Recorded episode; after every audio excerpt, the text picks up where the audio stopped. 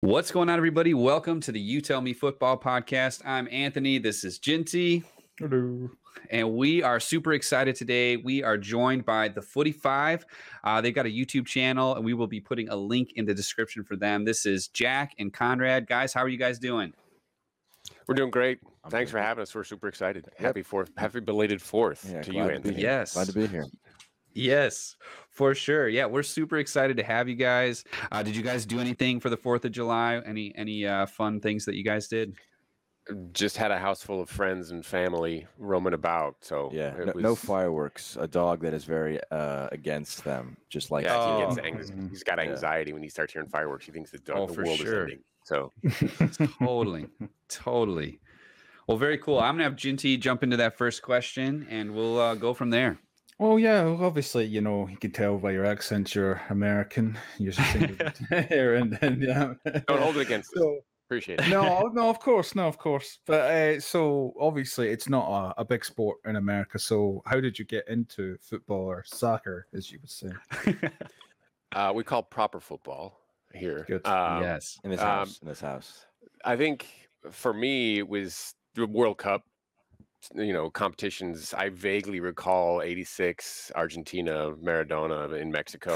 A little bit less so '90. You know, uh, the last non-unified German team. I think West Germany won in Italy, Mhm. and then obviously in '94 it was here in Brazil won, and it really took hold for me then. Hmm. Um, uh, and then just following because the United States was so terrible on the world stage, just started following England because why have one tortured fan base when you can have two tortured fan bases that you follow? um, and then really just from there it was following the players in those teams and their their kind of club sides, specifically Steven Gerrard, even though he missed out on 2002, but what he did in 2006 and kind of gravitated a little bit towards what he was doing with Liverpool and what that club was doing. So that's how I got into it. And Yeah, and I was just a product of him being my father and and recognizing that. It kind of just it, he passed it on to me, you know. And it, I just I grew up in a So he should household that. Yes, That's yes, right. uh, it's up to him for for having that experience and um I haven't had a like a domestic World Cup like him, but in 26, hopefully 2026 World Cup here, I can uh, be able to experience the the liveliness um, I'm looking forward to that. It should be interesting here in our country. Yeah, Mm. Yeah. And hopefully we'll, that one we will qualify for. I'm pretty Mhm. confident. oh my No. gosh. Don't- Let's yeah, hope. yeah. Just uh, just a little thought about that. Uh, you're saying, you know, like it's not a bit, it's not a big sport, obviously in America. Do you feel that it's because, like, as you would, as you pointed out, America were quite bad on the world stage. There's quite this kind of like idea and philosophy in sport in America, like being the best, because like you know you call the stuff like the World Series in baseball, but it's all America. Super Bowl is the world champion, but it's purely Americans. It's like this idea of being number one in America until recently have, have not really been that great. Do you feel that that plays a part in it not being a massive sport? I mean, yeah, yeah, in that because you, you don't see Americans playing football successfully, proper football Yeah. successfully. You don't Yeah. see it in, in your country where you could go in person and see it. You could see a basketball game, an American football game, a baseball game in almost Mhm. every state, but you can't see really a high level proper football match. And even abroad in Europe, the national stage, it doesn't exist. So I don't think it's played a part in why.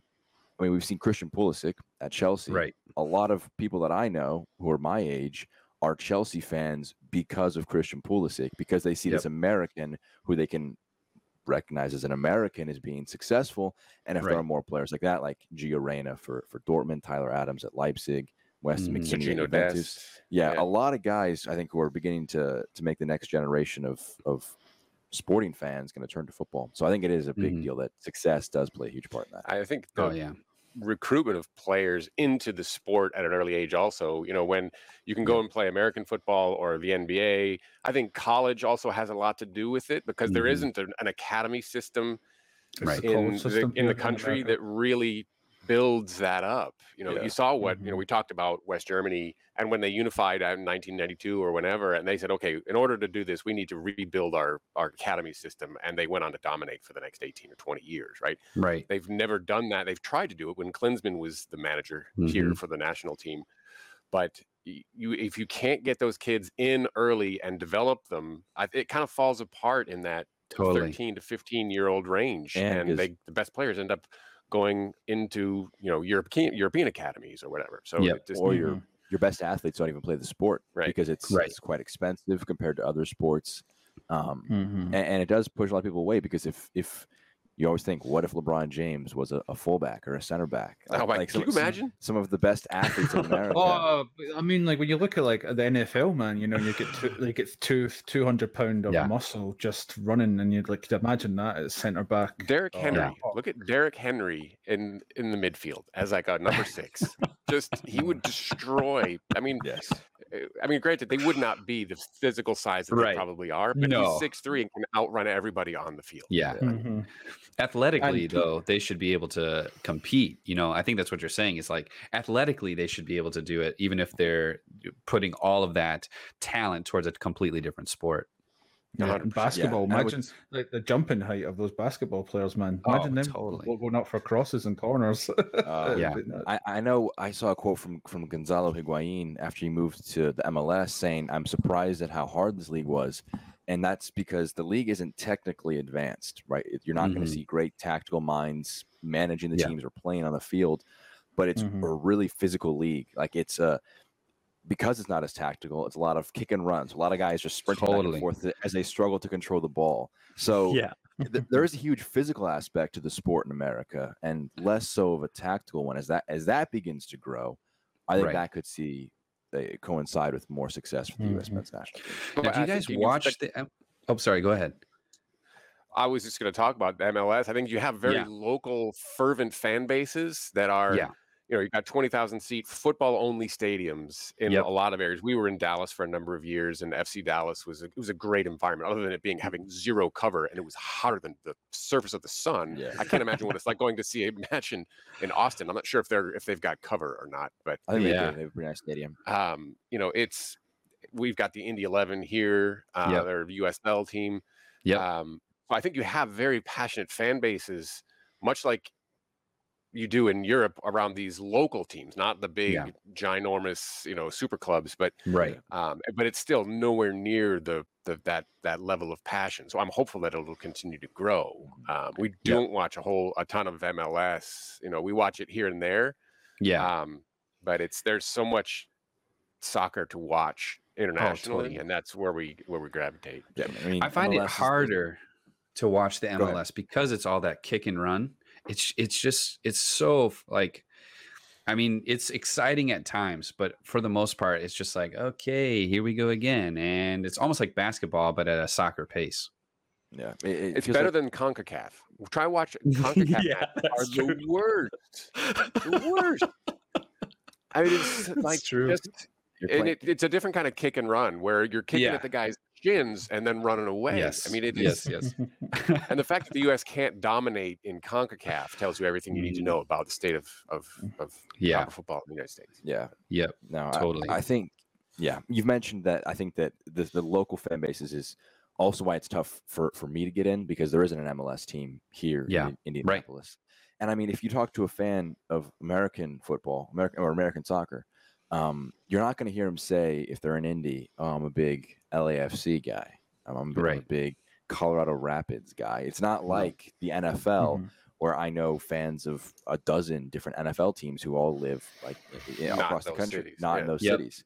It'll be Um, interesting to see what Messi does to uh, Yes. Inter Miami or Inter Miami, right? No, Yeah, or, if or New he- York City, if he whichever comes one he's to- going to, yeah. Wherever he ends up, like if he ends up here in the United States, Mhm. that's like what Beckham did, right? Back 10 Yep. years ago or whenever it was when he came Mhm. over, it helped. Pele as I well. think- the New York. I think Cosmo. Ronaldo. I think Mhm. Ronaldo could have an even bigger impact because with Ronaldo is, I think he has more of a, a build uh, as more of a player that is in the American model, I guess, because he's such a physically talented player versus Yeah. Messi. He's not. He's not weak, but that's not his game. He's just incredibly technical, which is Right. almost the He would opposite MLS. struggle. Yeah, he would I struggle think he in the would. MLS. I think he would Yeah, not well- because he's Uh, not talented, but because it's Right. so You need to be bigger. different. or, yeah. You would think that they would probably just like they did with the NBA and Michael Jordan and LeBron, they would also they would like come up with like Messi rules, right? It's like to allow him to be able to do the things that he does. Uh, They Mhm. would they would come up with specific rules like to uh, or change the rules slightly to to allow him to do those things. I think Uh, uh, Ronaldo's also would probably be better because he is a bigger star in the social media sense and the like the, Oh, the yeah. celebrity sense. He is like, I yeah. think he is like one of the, the is the biggest follow uh, Instagram. Something think like Is it, that. what, Is it Yeah. 200 or 300 million? I forget on It's Instagram. So yeah, something crazy. most followed. Yeah. Yeah. Yeah, it's Most absolutely followers. incredible. He's got most followers in some sort of social network. Yeah. It is Instagram. Yep. Yeah, I know what you're talking about. Yeah. crazy. It's- I think that, yeah. But you were saying, uh, we were talking about, you know, how it's the college system and it, it kind of really goes against how in the European system you have youth academies from like under eight, you know? Do you think, do you think that would ever change because of the way the college system works so much in other sports and, or do you think that it'll, it'll, could, there could be a space for academy, you know? I think on a club level, you know, FC Dallas, a lot of these clubs that are local have started to invest in their academy systems as feeders to their own clubs, Yeah. right? So I think I think there's potential, right? I think Mhm. the USA needs to do a better job of Yeah. whether it's working with each of those, you know, private clubs or or you know FC Dallas or you know any of the MLS feeder systems, you know, to identify talent early and figure out okay, how do we get these kids on a track where they have a viable path into the national team and potentially into professional teams, right? Mhm. Right. I I don't think that the college system and academy systems are, are mutually exclusive because um, I, I follow the college system a lot more than I do the MLS actually. Um, Mhm. because I go to college in the U.S. Mhm. Um, and I'll, I'll use an example from Indiana University, the school I go to. Um, Mhm. it, it They're the number one team in the country Yeah. perennially, like Yeah. one of the biggest powerhouses, you know, They- football They, wise. they just got to the, the national championship last season. They lost in the in the final to, to Marshall, but they had a player my freshman year. Uh, this guy Aidan Morris. He he came from the Columbus Crew Academy, went Mhm. to school Oh. for one year, made a name for himself, was a big part of a team that that went pretty deep in, into the tournament, um, and then he got drafted back by the Columbus Crew, and so now he's playing in the MLS, and I think he has a decent chance of going to Europe. Um, uh, there's a lot of players that when they come to college, they were in these developmental academies. St. Louis FC, um, which I believe just shut down because there's going to be an MLS team in St. Louis with a huge developer of talent to go to Indiana University. So there has it's just been a case of I think the pipeline between the academy and the first team is not as strong, and that I, I think that's an American issue. I think that's a, how many academy players make it at the club that they were at. You know, how many Yeah. Liverpool academy Mhm. players do you see in there? You have two right now: Trent Alexander-Arnold and Curtis Jones. Not many Sure. clubs, even in Europe, have a ton. So I think Yep. that Unless you're Ajax. I that's mean, right. they are a yes, they- factor. Yeah. Yes, the, they are the dream model. But most players who just can't quite make the jump to the to the first team go to college, and then I think it's actually possible that a one and done thing, like an Aidan Morris kind of thing, is very Mhm. possible. And I think it actually could be a nice blend of the two systems, but it, it, Hmm. it would take a lot more time to perfect and a lot more, I think, talent in the system for to really. Yeah. The talent in the system, I think, is the is the long pole here. Yeah. Right. Well, I think, uh, yeah, the I think the one positive you could say for the college system is that due to that uh, federal law, I don't know what it is, but you have to have equality on both sides of like ma- female and male. Title sport. nine. The, the- Title Mhm. nine, that's it. Title nine, like you, U.S. uh, women's team just dominates.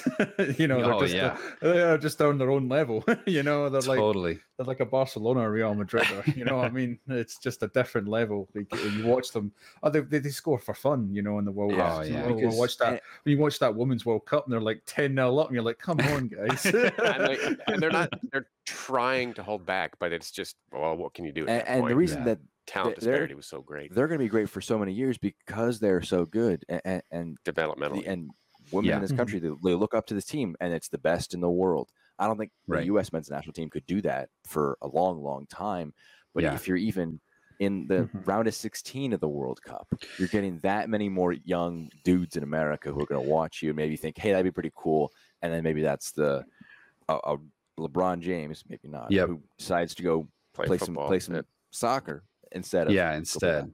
Well, I think uh, one of the things, Jack, that you're touching on too, though, is like all some of these guys that are in our men's national team, they're not household names, right? Like nobody really knows who these people are. I just was having a conversation with a family member. Uh, he works for the Red Wings. Uh, he was uh, the doctor there, and we have like this huge love for Nick Lidstrom, right out of Sweden. And Nick Lidstrom is not a household name in Sweden and that blows our minds because he's a multiple time Stanley Cup winner. He's you know Mr. like he's just he's perfect for us. Uh, a great defender, and yet nobody knows who he is back home for him. And I think that would be That's like the same kind of thing here. Yeah, Mhm. it is crazy. Like if you say the name Nick Lidstrom, they're like, uh, who? Ooh. Like they just don't know what the NHL really is. So I have a feeling because of the way, you know, even uh, Christian Pulisic, I, I would guess that most, I don't know, maybe 50% of college students probably don't know his name. It could be less than that Yeah, because they just it don't follow is. the sport. I think 100 percent is very niche. It's either, it is a bit of a strange concept when you think about that. Like, how could you not know who Christian Pulisic is? But he isn't on, on the We're level. too close to it. Yeah. we are too close to it. Definitely. I I think it's a very. But I think point. your that your age range is gonna what is gonna be the one that changes that Yeah, that approach yeah. towards you know proper football at least Yep. domestically here in the U.S. I hope. Totally.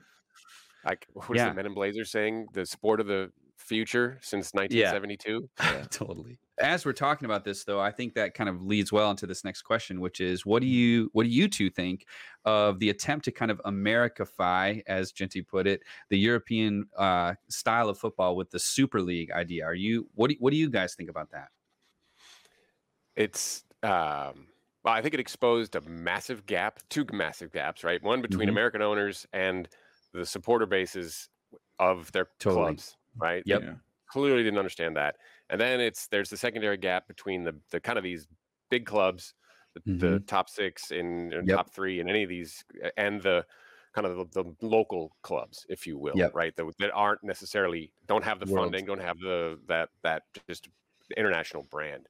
Yeah, Um, it's both simultaneously the most surprising and least surprising thing that, that you could imagine happening, right? I think any owner in an American business, specifically sports, their Mhm. job is to protect their investment right and Mhm. re- Yeah. how do you do that you reduce your risk how do you reduce your Yeah. risk you make sure that you're op- op- operating in a closed system where you can be free to stink and still turn a profit and be rewarded with draft picks right so i think the Yes. draft system has a lot to Yep. do with with some of that stuff but um, i think uh, would promotion and relegation work here in the united states with the mls not with the investors that you've currently got. I mean, No. I think the whole MLS system with the, the allocation money, the lack of transparency, the single entity system presents just a lot of challenges. I think really for MLS to truly take off in terms of Yeah. having you know local clubs with with have that have clear understandings of the investment that's being made and the players that that are there. Mm-hmm. Um, but it, it's I'm glad that it there was that strong a reaction specifically in Hmm. the English fan base to say yeah, uh-uh not happening like Right, that was the the greatest just i would love to see that here but people don't understand it is such a different mindset Mhm. on totally. on athletics like yeah, Yeah. I mean, I, I don't. I think it's tough to say promotion relegation versus a closed system is better or worse. They're different, and they have different competitive structures. Um, for for reasons obviously. I think that in America you can argue how you want, but there is more parity, I think, than there ever could be in say England. I think the Sure. top six will relatively always have a financial edge over the other clubs. Is that a bad thing? Mhm. I don't think so. I think it, it just is different. Um, Right. And I, I think that I'm fine with the MLS. I would love to see a promotion relegation, but I'm fine with it staying in the system that it is because it, it doesn't have to be European because it's football. It, it can just be what appeals to its consumer base, which I mean, promotion relegation is not a difficult concept, but to some No. Americans, it actually kind of is. So but it's i mean it's there is uh, in any given season you have 20 teams yeah, there are 10 really critical spots that either you want to be in or you have n- want nothing to do with Yeah. right and Right. then there's Mhm. the middle 10, right? And Yeah. I think having that much competitive balance from the top of the league to the bottom of the league, where Right. th- every single match does have some kind of meaning. Yeah, Right. And I, I mean, I think I so it is a end of the day Super League. I think it, it had an interesting concept to it, but it was so blatantly trying to be elitist and so blatantly just Mhm. trying to escape from the fundamentals of the It sport. was so tone deaf. Yeah. It was it, it was so unbelievably tone deaf. Um, Mhm. and I, I think that it, it really did provoke a really strong reaction um, because of just how in your face it was. Like there was Yeah. probably a more discreet way to try and pull that off that didn't have that kind of reaction where you saw different Mhm. ownership groups having a lot of pressure to even to just sell their club. Um, oh yeah. Yep. but I, was, I, the I was happy to see as well. You know, Oh, the The timing. timing was poor. the timing was terrible because Yeah. like there wasn't even fans in the like the fans hadn't even been allowed into the the stadiums. You know, and they did this like underhanded like so they knew they wouldn't have any sort of protests inside the stadiums and stuff. Yeah, know. Uh-huh. Yep. That's Except for unless it was Old Trafford. and then the fans Yeah. like, "Hey, yeah. no fans in the stadium. Well, we'll go on the pitch." Yeah. But right. That was the most unbelievable scene I can recall seeing at a professional. Yeah. But what I want, what I also want to Sporting event. float is is so we're, we're Liverpool fans, right? And Yeah. so this moment was the season was pretty tough because a lot of different no fans, a lot of injuries, but Yep. the Alisson winner against West Brom will be one of my favorite memories as a Liverpool fan. Sure. And at the end of the day, hmm. if that was the Super League and you finished fourth or third in our case because of that, who cares? You finished third in the Super Yeah. League. You're not qualifying for anything. You didn't mean, a win little it. extra money. You're not you weren't threatened for relegation because you couldn't get relegated. There would have been Yeah. no emotion behind that. Hmm. Whereas there Mhm. was all of this emotion because uh, it's it's definitely a not a non-American concept. And in America, I think it's definitely very few fans are happy. Uh, you look at the Yeah. NBA. If you didn't win a Mhm. ring, you're not a good player. Like if you didn't Yeah. win a championship, you're not a good player. Versus in the Premier League, yeah, you want to move up the ladder and you want to win trophies, but clubs, it, it's not a requisite. You know, like Wolves, Yeah. they would love to compete. I think they're fine with being a upper mid-table Premier League side because Mhm. it's just a different sport and great for them is very different than great for other clubs and the super Sure. league would have would have gotten rid of that which i think was the But I- biggest downside One of the things, though, I think, though, in the minds of the clubs that were putting all this stuff together with the Super League, was that the Super League would only replace the Champions League, and they would try to stay in their their um, you know leagues, uh, the Prem The or or. Yeah. their domestic leagues, yeah. And so Yeah, I well, know mhm. the FA was like, "No, you guys are out of here if you join this." But but I think was and- against and- the FA bylaws. Like w- totally, totally, Mhm. yeah, I mean it was it was brazen to just say like we are so big that you will not let us leave, right? Like we are basically your league. And so we're going to do whatever we want. Um and we're, you know, we're Spurs fans, and so we don't really know how we got invited to the party except for the fact that we have Yeah, the big stadium. Yeah. yeah. And and so there's all sorts of talk behind the scenes uh, with Spurs supporters thinking like maybe maybe Daniel Levy knew this was coming. Like he's been banking on the Super League this whole time. And so he's been putting all this together, trying to finance the stadium and everything like that in hopes that we would get into the Super League and then he wouldn't have to worry about the money. And that's yeah what we feel like Daniel Levy cares about the most. Yeah. Um, and so, yeah, it's it's as an American fan of Spurs, I felt like torn in some ways because I could see the uh, opportunity of the American system where it's like, hey, well, at least we're going to have the finances. Hopefully, maybe we could compete eventually with um, some of these bigger clubs that are spending more. Uh, we would have, I mean, the fact that the fact that Daniel Levy uh, fired Jose Mourinho uh, literally the night after they announced the Super League, the week before a final, to me says all of his eggs were in that Super League basket. oh yeah And yeah. so he he was thinking, I'm going to have money to uh, finance a manager. I'm going to have money to bring in, you know, and all these transfers. So I can kind of understand, like, I think what you're saying, Jack, about like, there's there's a lot, many more teams have an opportunity to win in Yeah. the American system. But when you're starting to talk about like the Premier League, now you're starting to talk about maybe five or six teams, and then you have a Leicester happen, and then we all think we can win the lottery or whatever. But um, yeah so it's it's super interesting and um yeah I, I i guess the other question i would have too is like what part of the super league would you say was the most damning uh even as an american fan where you think man this is just it would just never work uh with that fan base over there Uh, for me, it was no relegation because Mhm. uh, it back to the Alisson example that I had earlier. It kind of falls up on, on on what you were saying that that goal would have had no meaning.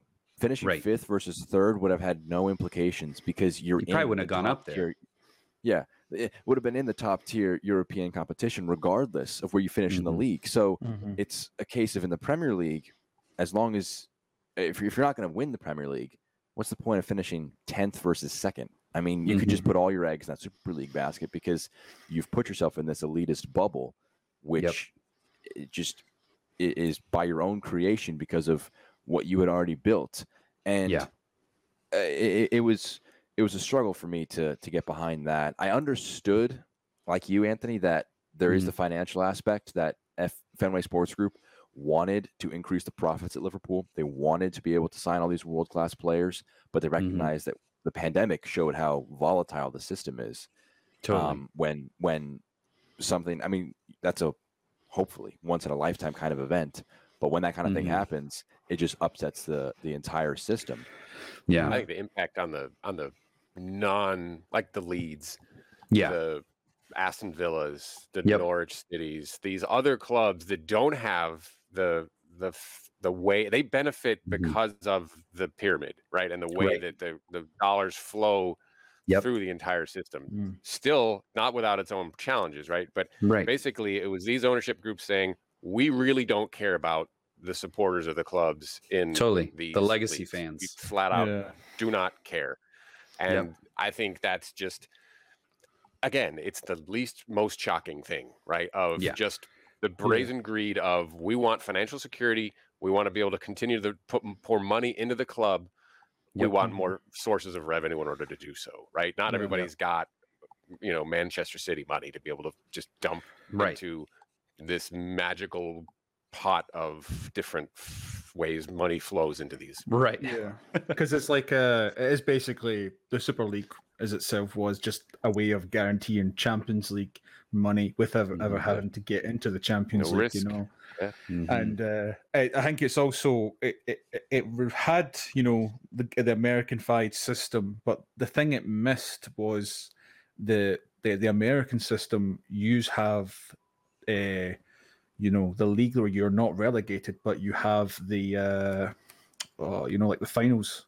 You know what I'm talking Oh, about? yeah, Like, the playoffs. playoffs, the playoffs. You know, but in Europe we have the league where you're relegated and all that, but we play cup football during the tournament, which is There's playoff four or five final, different right which is yeah. playoff final. But so they're two Yeah. separate, but they were like forgetting like that's how the American system works. So they make up for the fact that there's no any you know relegation by the fact there's a playoff thing, you know, and Mhm. and also eh, like you know it, it kind of remove like the, the fact that like there's also you know teams will actually play worse when they realize oh we're not going to get in the playoff because they can get the better draft pick you know and it just that's just kind of ruins the kind of the thought of like of debt like last day football you know when you've got to say must win and you're at the Mhm. bottom three you know if you're in a relegation battle or if you're Mhm. for the top five kind of thing you know but Totally. but speaking about, you know, getting away from the kind of the, the American system and talking about real proper tournament football, how are you? The, your thoughts on the Euros, man? Were you enjoying it, and were your predictions for this the semi-finals and things?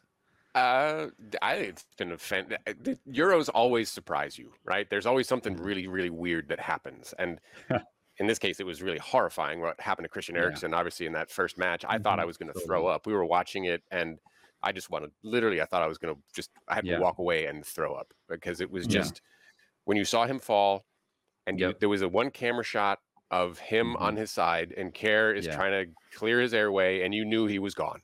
I mean, Yeah. I'm like, it's freaking me out again right now as I'm thinking about it, right? But Mhm. then they cut away and they cut back, and you see him getting chest compressions, and you're just like, what is this? Right. Can't. He's 29 years old, Yeah. right? right Mhm. And then to see what his recovery, Mhm. It was nothing short of miraculous. And then what Denmark has been able to do, the win over Russia to get them into the round of 16, the, the Mhm. destruction of Wales 4 0, and then getting Yeah. Czech Republic 4 0.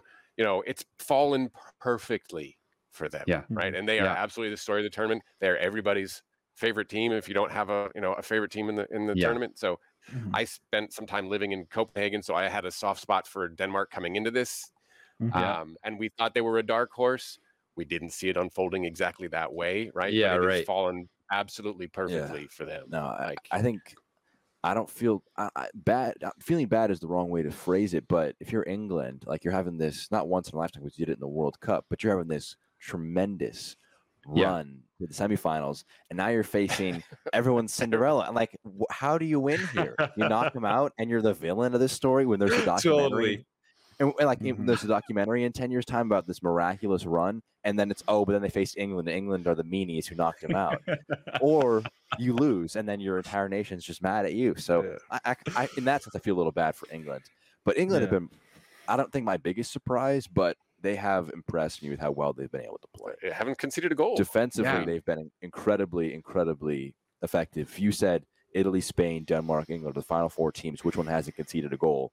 I think England, Italy, we uh, said. Eng- England may be your third choice after Spain and Yeah. Italy.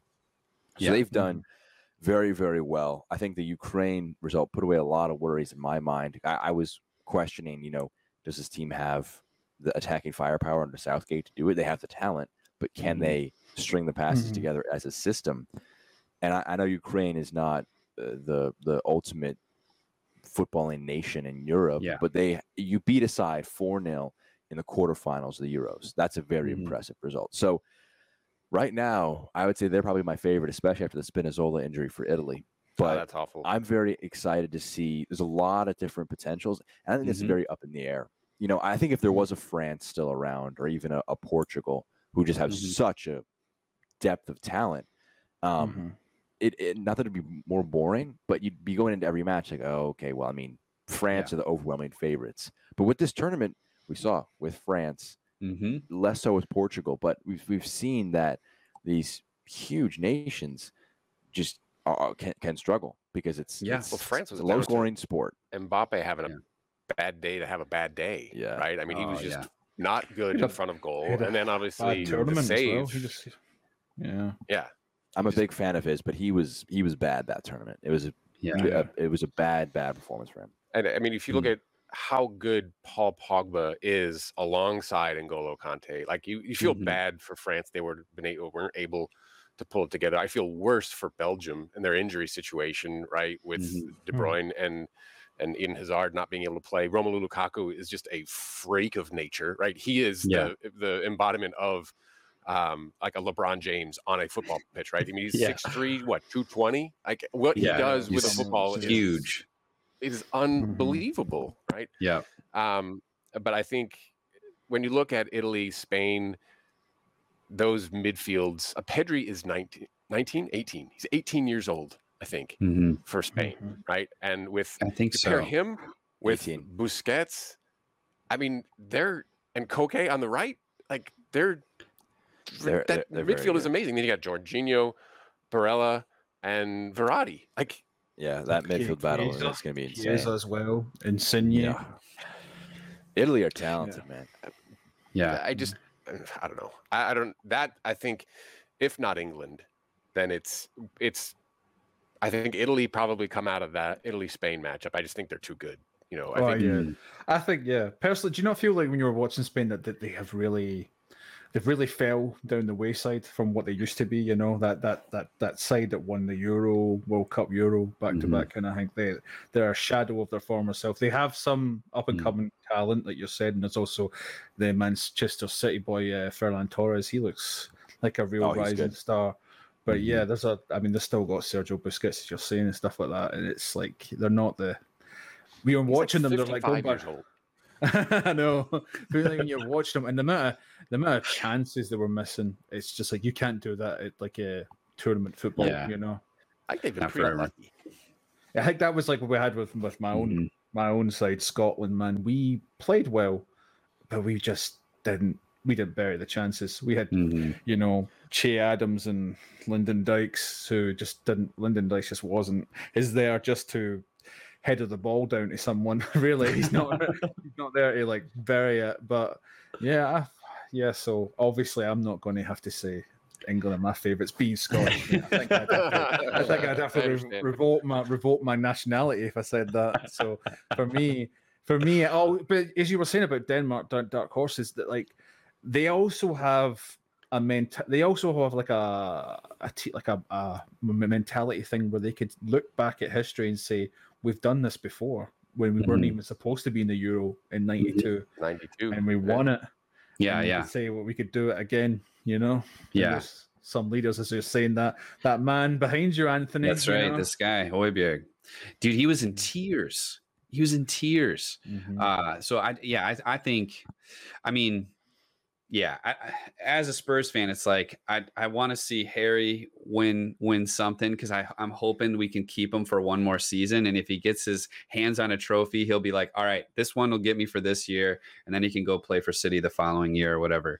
But uh, but also, dude, Højbjerg, th- there's something about that guy's mentality that even in his first interview for Spurs, he's just he his desire to win is insatiable and he he's always we're always laughing at how he's just cheering at the smallest little defensive moves and things that that happen and he's like everybody's biggest fan um to to win so i would love to see him get to the finals at the very least but i do think italy i mean italy haven't lost since i, I don't remember if it's 2018 18. 18 okay yeah. 18 So- matches like that.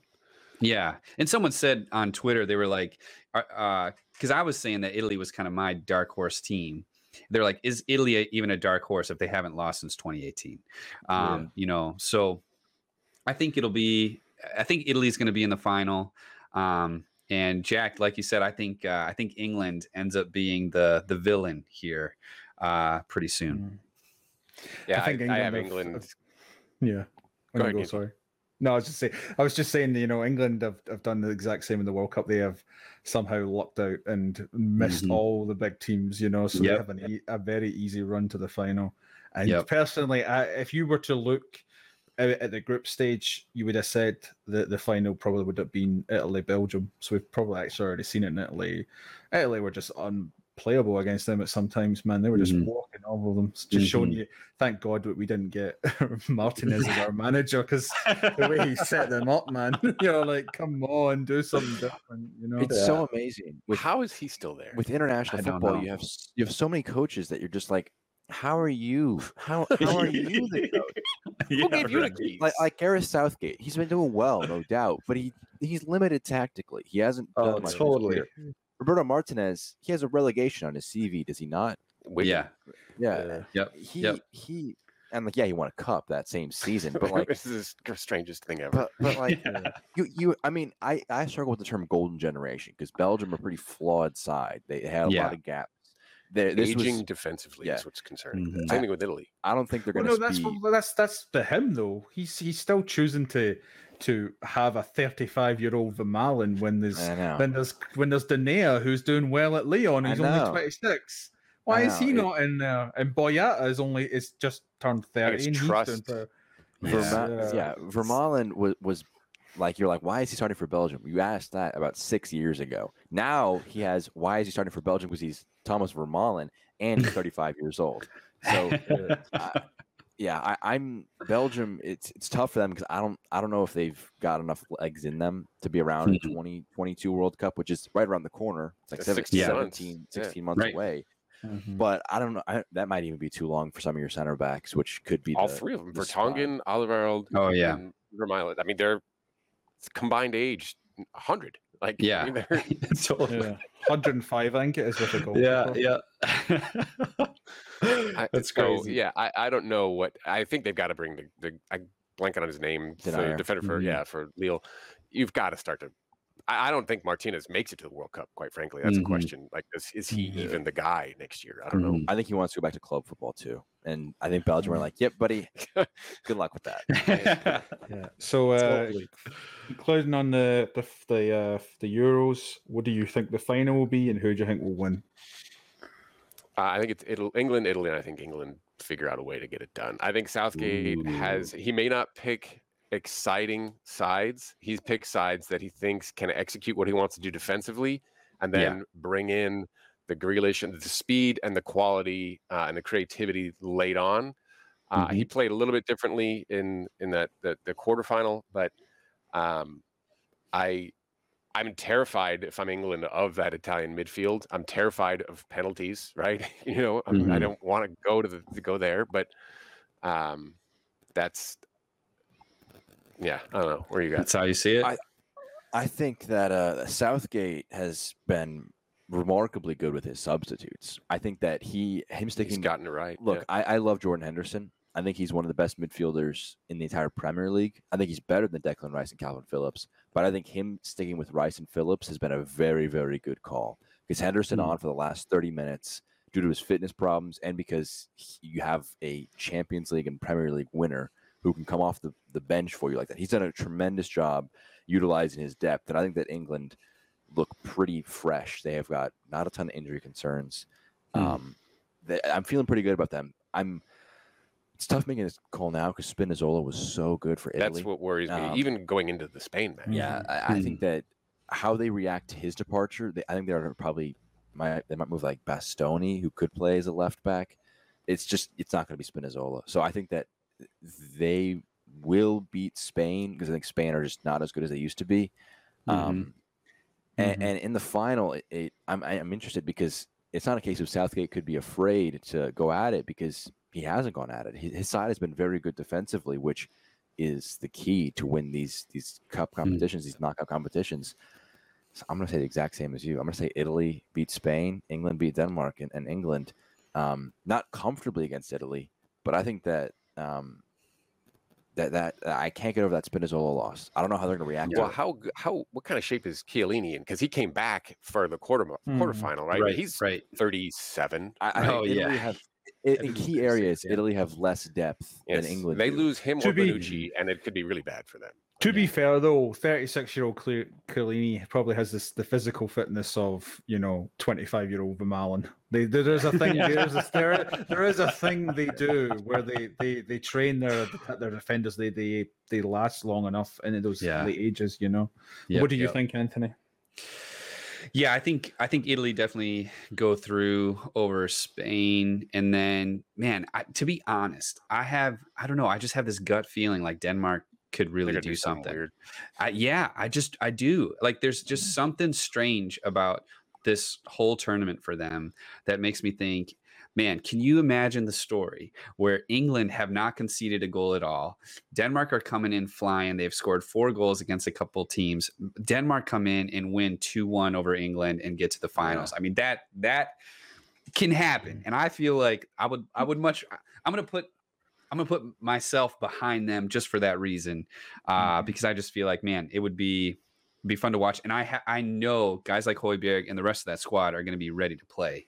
Um, they're they're not gonna be Kasper Dolberg is on fire right now as well. I don't man. think. He's- Yeah. I don't think it's a crazy prediction. I don't think. it Well, I mean, at there's going to be 60,000 fans in Wembley, right? Mhm. Big How deal. many of them are the? What's the travel restrictions for Danish fans into the country? Yeah, that's a good question. I don't think it is much actually. Denmark has quite a low uh, Mhm. COVID rate and stuff like that. You know. Yeah, yeah.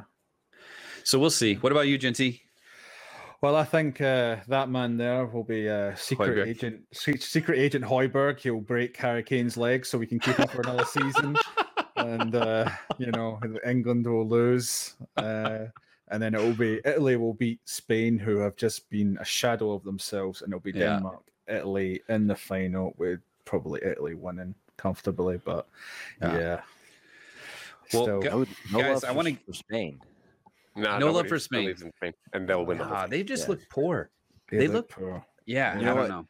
It'd be fitting of like an Alvaro Morata led side. Get the brace. Oh, I don't think so. yeah. Well, guys, uh, we're getting closer to the close here, and I wanted to. So you, you shared. We were trying to figure it out before, but you guys are so objective.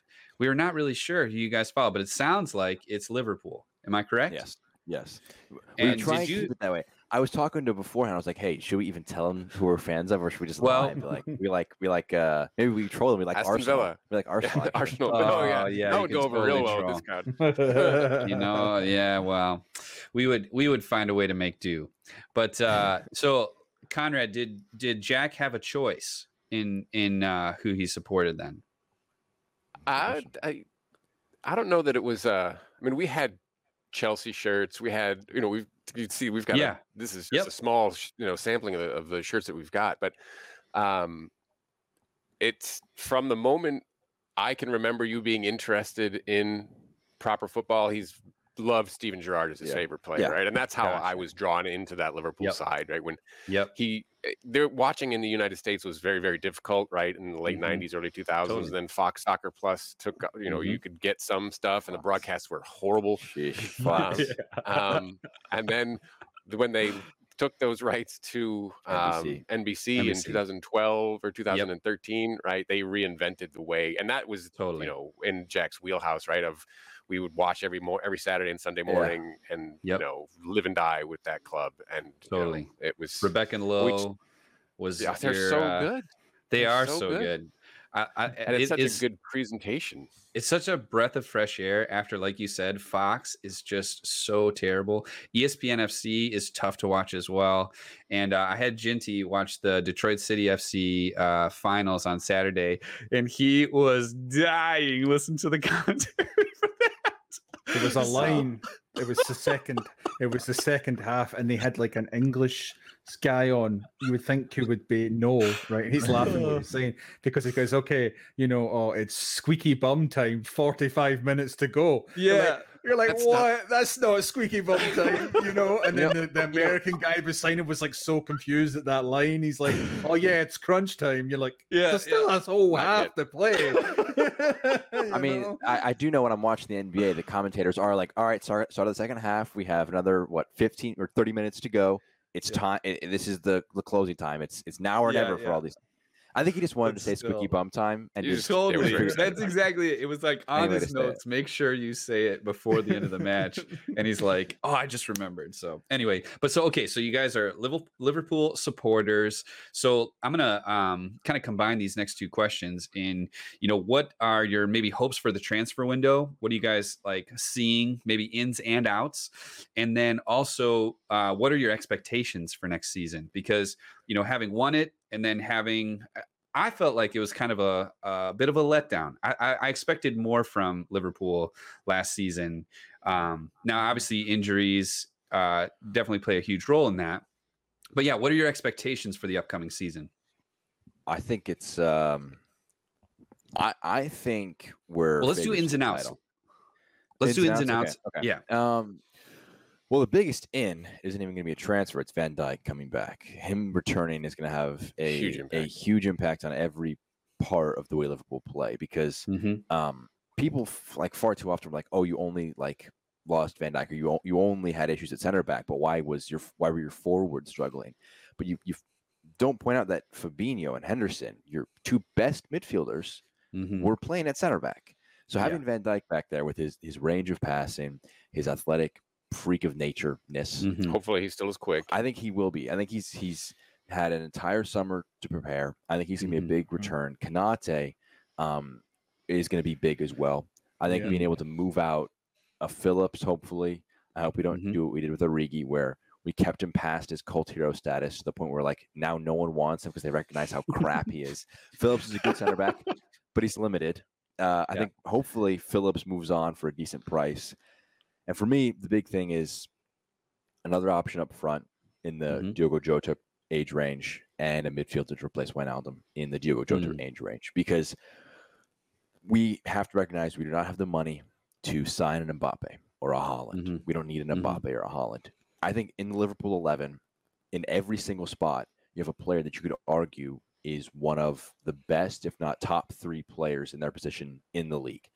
And so that's going to stop you from being able to buy a Mhm. top class player because, like, say, even Rafinha, who's a great Mhm. player for Leeds, he's not joining Liverpool because he's not getting past Salah or Mane for at least two or three years. So you sign Mhm. a player like Jota who can wait, isn't quite there yet. So in my eyes, like a Donyell Malen from PSV Eindhoven and a Renato Sanches from Lille would be a, the dream window because Mhm. Sanches price has to be pretty good right now. I mean, he did Oh, pretty yeah. well in the tournament. it'd but- be good depth and it would be young guys. So I think that would be and going out. I think we probably are going to keep most of our players because they're just not going to fit our values. Like we got what like 30 million for Brewster because we had that value for him. I think we want a lot more for Origi than we'll get. I think we want a lot more from Shaqiri that we'll get. So I expect a very similar squad, but um, which which I don't know how I feel about that entirely. Losing one Wijnaldum's gonna be a big loss, but um, yeah, I, I've talked a lot. So No, I was do you wanna just see the cracking up about Shaqiri that when you, I think the first time you heard him referred to as the Alpine Messi. Oh, in I the- hated that. I hated it. It's a terrible, terrible moniker for him. Um, I, I don't. There's really not much there to add. You know, it's just Yeah. you hope for health, right? I mean, they were had Mhm. Something like 18 different center back pairings over Yeah. the course of The Premier League, the. Season, which is just ridiculous, mm-hmm. right? I mean, Totally. you cannot mm-hmm. possibly play that.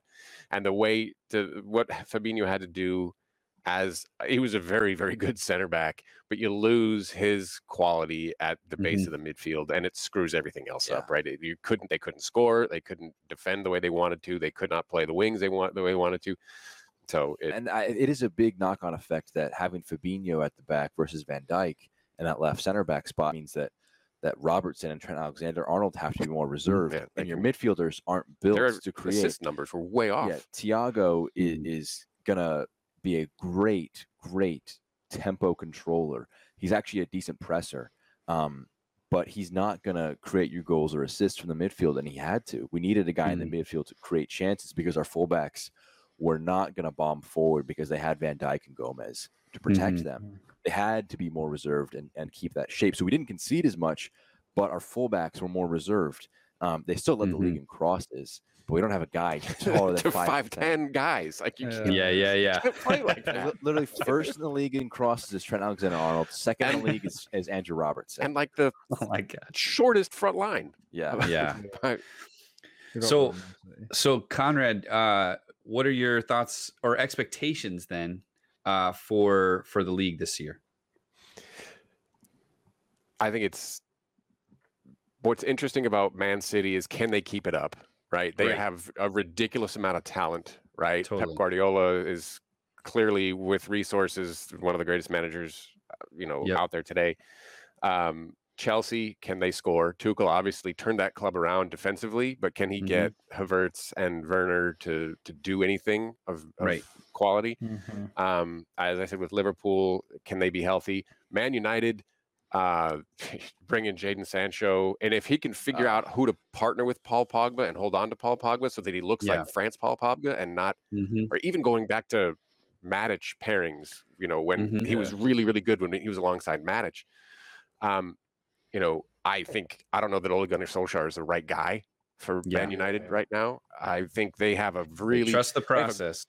they have so many good pieces Trust the process is what I'm saying. but it just does not hang together. Um, and Yeah. I'm, I'm Yeah. happy for him to be there to continue Yeah, to be totally. there because so and then Arsenal, Arteta, who the hell knows? They they're in the middle of a Yeah. rebuild. I think where you know where you guys sit with Spurs. Yep.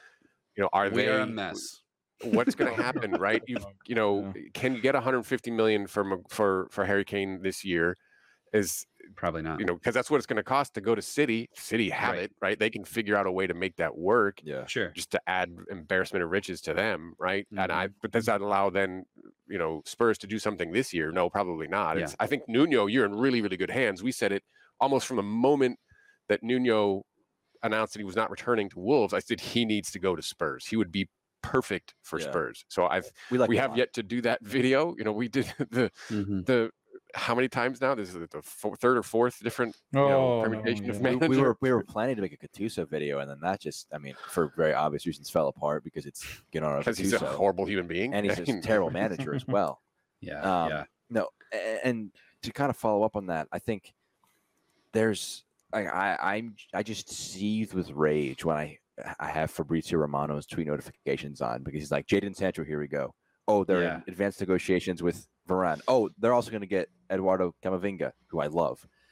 Mhm. But uh, at the end of the day, I think that Liverpool are this is their I think going to be their in my opinion it's going to be their best season in terms of the players in their squad. I think that this Oh. is probably the last year their most of their players collective primes. I think um, beyond this, I don't think Henderson or, or Fabinho or Van Dijk are going to be declining after this, but the front three might need changes. I think this is going to be the last dance of this front three. I don't see us winning a cup competition or the Champions Hmm. League, but I feel like getting the Premier League in front of fans is going to be a big priority. The return of fans at Anfield is going to be a Mm-hmm. huge deal. I mean, we lo- we lost six matches in a row at Anfield. Like, Right. argue what After you not want. losing, Yeah, argue what you want about how good or bad years. Liverpool was last season. Yeah. Even if they had the exact same players, they're not losing six in a row at Anfield. They're just not. Yeah. The, the, the effect of Anfield is going to be a Yeah, huge the impact. crowd. So Yeah. for me, it's even if Man should- City sign Grealish and Kane, they have to give up for a lot too. I still think Liverpool are favorites for the league. City would be my favorites for the Champions League. I think that's where they're going to you know what? focus everything. I, I I I was spoiled in in in 2018 19 and 2019 20 about how good that side was. I think we can get back there. Um, Mhm. and I'm really interested what happens the rest of this summer because as Liverpool fans and as Tottenham fans, we know what it's like to have a war chest from selling a star player, Gareth Bale and Luis Suarez. and both of us, we signed the Erik Lamelas and the Ricky Lamberts of the world as opposed Yes. to investments. Hey, Erik Lamela is- the Lamela is the last one. Do you understand? Yeah. like of all of those Look- players, he's the look, last I- one standing. I, I, I don't I don't want to offend you guys, but we hate I Eric do Lamela. like we Eric. hate Eric. He's the player that he's, if he's on your club, you love him. If he's playing against your club, you Yeah, absolutely hate he's him. I what he? not. Luis Suarez, right? He's just not Yes. biting anybody. Yes. Yes, yes. He- but he's. I mean, but he's nipping Yeah. at your heels. He's nipping he's at your re- I mean, he's good. Don't get me wrong. I just What's crazy about Lamela though is that he, well, first of all, he's injured half the time with his hips. But the mm-hmm. other, that when he is on the field, he, I think he has the most fouls with the least yellow cards ratio. Like he's Yeah. just able to like clip he's your heels, frustrate you, and get away with it. You know, he's it's the crazy. anti Granit Xhaka. That's impressive. yeah, exactly, exactly. I don't know. See, you're saying about Liverpool winning the league, and you're saying that even if they get Harry Kane and Jack Grealish, um, as Spurs fans, we can say, you know, I- I don't think that's going to truly happen. The mass, the, the, Yeah, when we when we played them in the League Cup final, and I was watching that, and Mhm. you saw Kevin De Bruyne, uh, Bernardo Silva, Raheem Sterling putting in these chances, and you're Yeah. just like Harry Kane. you put uh, Harry Kane on the end. Yeah, yeah, I was like, I was like, I, was like, it was gonna be four 0 man. And I honestly think if Harry Kane gets like you saw how well he did this season, he won. You know, the first player since Henry to win top assists and Yeah. top Yeah. goals Yeah. uh, with a terrible Spurs side, man. A Spurs side Totally. that I- and I if think they had that- with Man U, Man City, I think he scores forget it. thirty goals a season, man. Yeah. I, I think I agree 100% with you on that. But the, the issue is bringing in Kane and Grealish. Look, I mean, Man City have a lot of money, but they can't be like, hey, we're going to sign 250 million pounds plus these unreal wages for these guys and not give up players. I just So I think that they, But they, then you they're gonna can't play to. them all. Like Yeah. you're gonna have pissed off Right. players who aren't getting in the side, and that's a problem as well. And I think yeah. for if I'm Man City, what I'm asked, or if, if I'm Spurs, I I don't have a great perspective on Spurs as opposed to you guys Mhm. would. I'm asking for an Aymeric Laporte and a Gabriel Jesus plus part of a ton deal. of money. Oh, And, and Yeah. if it, that's what it takes, that they're either going to have to sell Jesus and like a Laporte, right. not maybe not a Sterling, but a Mahrez. So they're not going to have the depth. They're going to No. be their top end is going to be even higher. But the strength of Man City in these last few years has been they have such an unbelievable, almost two great 11s. Mhm. If they have to give up give up a few guys, they're going to be a bit weaker in some spots. So a league chase, not we won't have better depth than them. We have Divock Origi as our backup striker. I'm not in any Yeah. decision about that but I think our I think our ability to have the mental fortitude with the fans back, wanting to prove Yeah. ourselves again, versus Man City who have won three titles in four years. Yeah. They're Mhm. gonna go for a. Champions League. Kane Yeah. wants a big trophy. I think a Champions League would be a big first trophy if he doesn't win the Euros here. So Yeah. I think I think City would would beat or be Mhm. very very close to beating Liverpool in one-on-one Mhm. matchups with Kane and Grealish. But over a 38 match season, considering the concessions they may have to make, it's obviously Yeah. we haven't seen any transfers yet. But but Yeah, Right. sitting here today, I've got it as City, Chelsea, Liverpool, United as your top four without transfers, and that's going to change in the next two months, I think. Yeah. uh, Sure. dramatically. But that's uh, Chelsea again. Can they score? Who the, who knows? right? Yeah, but And so I don't know that you're gonna. Do you see a Villa or anybody else coming up from you know if they keep, if they're able to hold on to Grealish, can they make a run for the top six, knowing the situation with Arsenal and with uh, Spurs? Mhm. Like who's Yeah. there's? I think there's this is a year. And then you've got Leicester City, who their problem is depth, right? They run out of gas at the end of the season Yeah. every I year. I mean, the but they, they, they bought uh, that that Daka, you know, for tw- uh, Mhm. and also some Leicester's already made some moves. Yeah, they're making Yeah. moves, but yeah. So you, so you've you've said, you know, for, so we'll move on to the kind of final question, which is, you've, Yeah. you've said yourselves that Liverpool are the team to beat, right? That's who you uh, have in your eyes. Who do you think are the team that's destined to head back to the championship? I mean, Watford, Brentford, Norwich are your.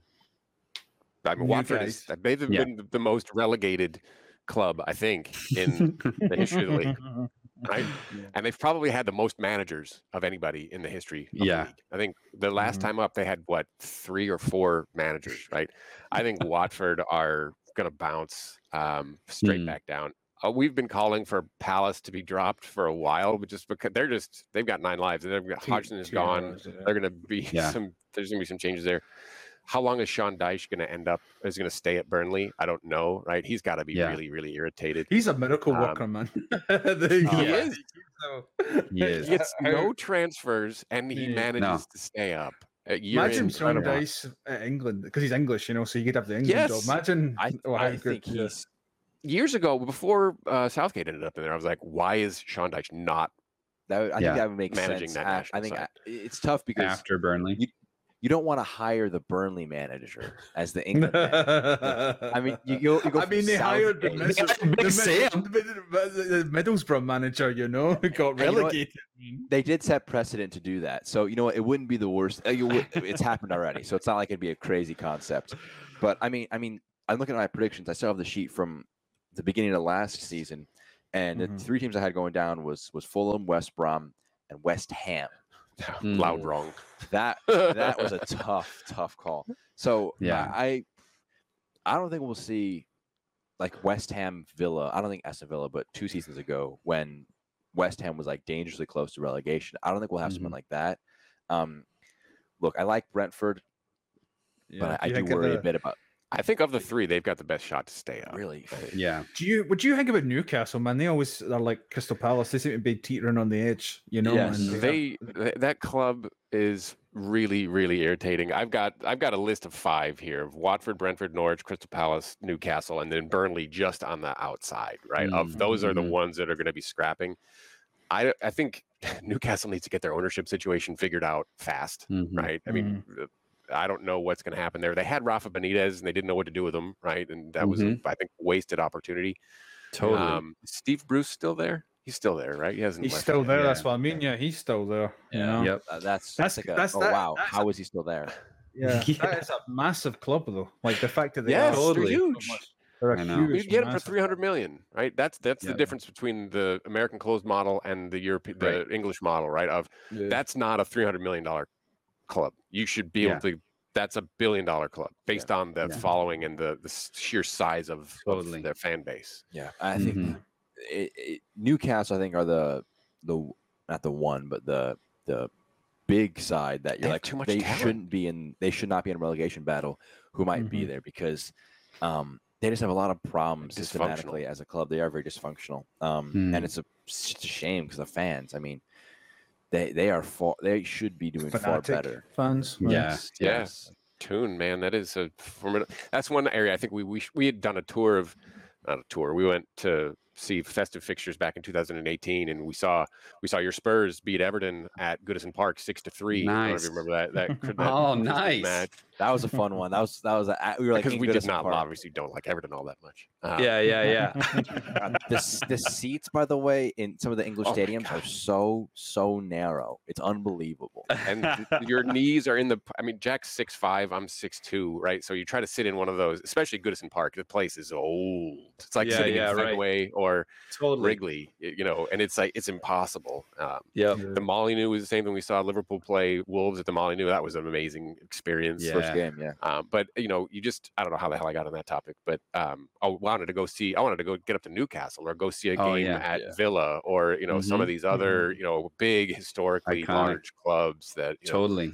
uh, but it was so far away. And we saw Newcastle played at Liverpool on Boxing Day, so we we saw that. So Benitez was there. That was really cool to see that reception and those- Yeah. how how they received him. So I think the last thing I'll awesome. say on on promotion relegation, I, th- I think Norwich are very interesting because they're like a, a, a They bit of a learned something. yo-yo. I think they're a bit of a yo-yo in my eyes because they've they've got a lot of talent. So they, they don't deserve to be in the championship, but they can't quite stick around in the Premier League. So it's like they're just in this awkward Mhm. middle ground. Losing Buendia Mhm. is a big deal. That's why I them. say It's a that. That's Um, a big player, man, to lose, Mhm. and it's added to Aston Villa, who who might Yeah. even you know shoot for a, a, a European slot this season. I think they. I think Mhm. that's their next goal. If I think they could, they're the one I think to me that's in that top six. We've got a soft spot for for Villa for whatever reason. I'm not sure. I just think we like watching them play, and, and just Yeah. Jack Grealish is just so so durable and tough. Yeah. Like he's the most. If it- if Lamela is the guy that fouls the most, Grealish, Grealish is receiving. by Yeah. far like second to nobody. Yeah. Totally. I, I, I think I think Norwich and Brentford. I, I don't know why I Hmm. think Watford.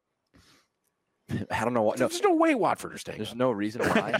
I think Watford might just. th- Watford have just managed like they're like how I was like how are you here? Like why why are you here? How many London clubs are there now? That's, that's like nine with Brentford and Yeah. Watford back up. Yeah, It's like- that's, that's a good question. true. Yeah, I, I think honestly, when the when you know the new season starts and it's the you know the first month, I just have this horrible Spursy feeling that Watford are going to come, you know, to the our stadium and Ben Davies is going to play against us and score a hat trick or something ridiculous against us. you Wait, know. you mean Danny Rose? Danny Rose. Danny Rose, not Ben Yeah, Davies. yeah, yeah. Sorry, Danny Rose. My bad. Yeah, that's yeah, right. Oh, well, but Another Dan- left Ben Davies will score a hat trick of own goals, mate. That's what. Ben Yeah, Davies will right. do. That's what it'll do. Well, who do you Well, guys, who do you think are going to end up going down? I'm sorry, yeah, we've got to probably wrap. here. I was gonna oh. say, Oh, who do you no, think no, are going down? we can, yeah, we can do that, and then we'll we'll wrap up. Jinty, you go first. I definitely think, uh, yeah, Norwich are probably a bit of a yo-yo, and Watford. I, I like Brentford, and I hope they stay up. And I think Newcastle or Crystal Palace, this might be their time, especially with Patrick Vieira. You know, he's he's not got a massive. This is probably his biggest job in a long t- uh, yeah. for as a manager. So I'm interested. we'll see. Yeah, I'm interested to see what happens. we'll there. see how he does. You know. So yeah. Yeah, I personally, I'm I'm thinking uh, Norwich, Newcastle, and I do think this is uh, Burnley. Burnley going down. Mhm. I just have this. I Mhm. have this sense that they're they have just uh, like you said, they're just kind of riding it. I don't know how they survive every year. Uh, and I know that they're super good in defense, and and he keeps them motivated. But I just feel like they they struggled a little bit last season, and I felt like, yeah, this this might be the end of the line for for those three clubs personally. So, Yep. all right, guys, uh, this was awesome.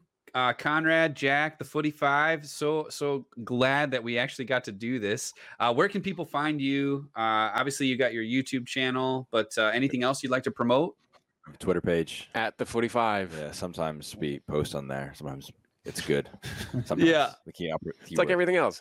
Occasionally insightful, sometimes humorous, sometimes not always intentionally humorous, and generally loud wrong when it comes to prediction. Like so, Hey, West Ham getting relegated. but it's a lot of fun. This has been great, guys. Thank you so much for allowing us on. This has been a lot of fun. Yes. We've got to do Totally. this again. for sure, for sure. Yes, that would be so fun. That would All be right. fun, yeah. Well, guys, uh, you guys know us. We are the You Tell Me Football Podcast. We're so glad you're here. If you haven't already, make sure you subscribe and hit that notification bell. Like this video. Uh, go subscribe to the Footy Five as well. And we've got a Discord server, so get into the description, click that link. We'd love you to join the conversation as well. And like we like to say here, as ever, it was great talking with you. Thanks so much for listening to the You Tell Me Football podcast. Our next episode is going to do a deep dive into Detroit City Football Club. I can't wait to tell you about my own local club. So please follow us if you haven't already and share this podcast with a friend. Thanks so much from Jinty and myself.